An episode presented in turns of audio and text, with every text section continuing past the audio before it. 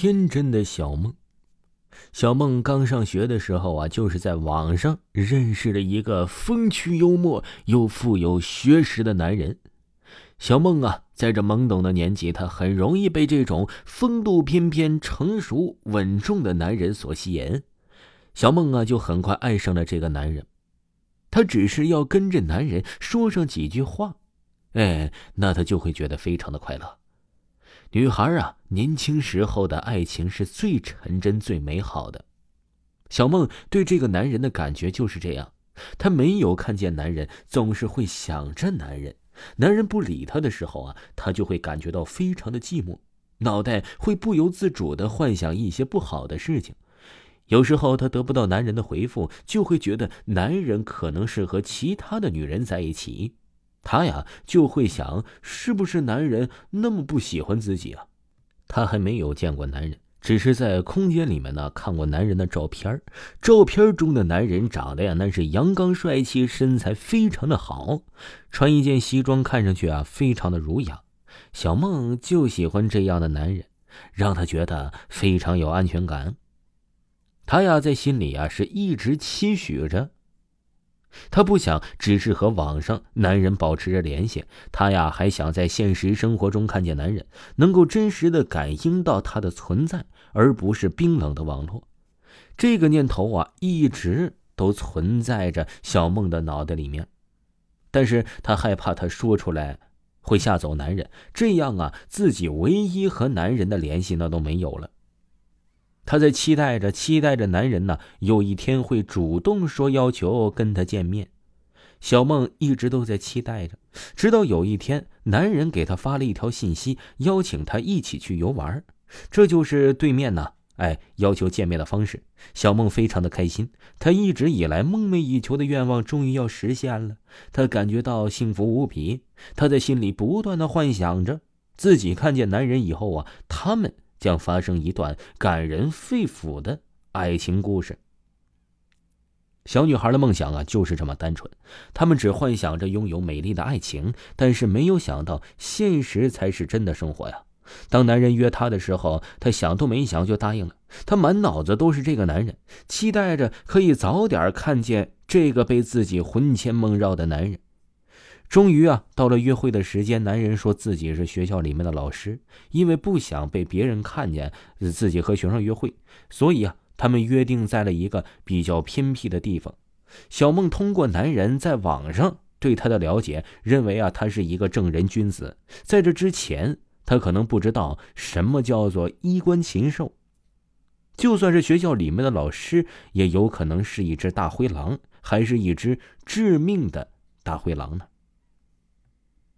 刚见面的时候啊，小梦就被男人深深的迷住了。男人呢，长得那是非常的帅气，气质高雅，一看呢就是良好出身的知识分子。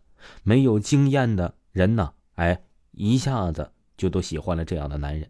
他们不管男人是不是有着婚姻，不管男人的人品如何，他们往往只是看重男人外在表现出来的东西，就一头扎进去。这个年纪的男人呢？也是有着一定的经济实力的，他们只要付出一点点，就能轻易得到女孩们的欢心了。小梦和男人吃完饭之后啊，对男人的翩翩风度就更加着迷了。她对于男人的话坚信不疑，幻想着和男人一起浪漫的靠在一起，他们可以一起去看电影，一起去品尝美食。要是他们住在一起呀，应该会是一件非常美妙的事情。男人深情的看着小梦，他说。自从我第一次看见你的时候，我就已经爱上你了。你给我很舒服、很幸福的感觉。我希望永远都可以和你在一起。小梦张大了眼睛，她不敢相信自己的耳朵。原本以为啊，像是这么优秀的男人不会对自己这种普通女孩有兴趣的，但是男人毫不避讳的说出对自己的好感，真是很大胆。像是这么强烈的表白方式，小梦还真是第一次感受到。他感觉自己的虚荣心得到了极大的满足。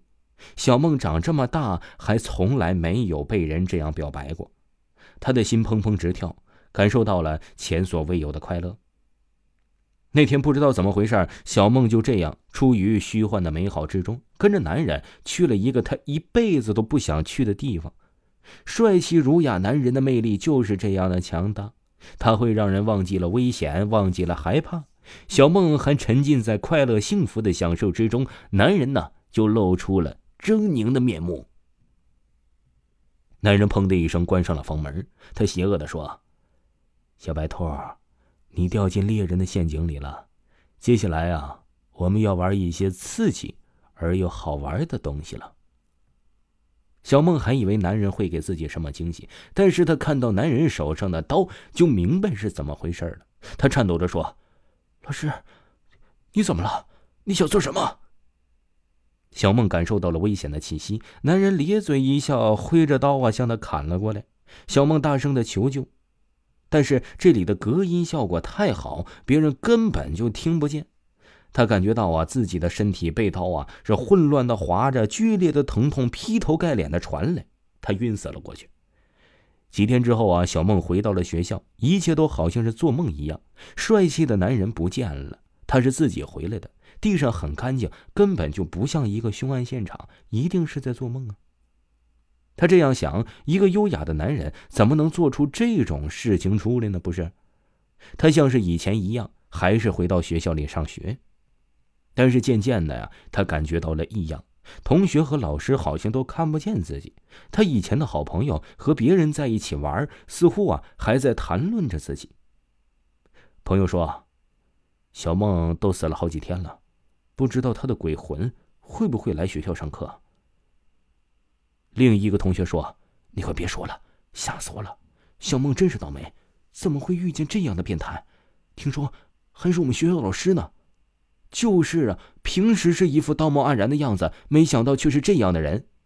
小梦呆在原地，她天真的以为自己还活着呢，以为这一切都是在做梦啊。但是现实却是真发生过，只是小梦从心里不愿意接受自己死了的事实。她好后悔，好恨那个帅气的男人，竟然是一个杀人不眨眼的恶魔。她恨自己为什么那么单纯，这么容易就上当受骗了。这一次的代价却是那么大，直接让他失去了生命。他愤怒的尖叫起来，同学们都听不见他的哀嚎，但是可以看到头上的灯闪烁了几下。几个聊天的同学都面面相觑，不再说话。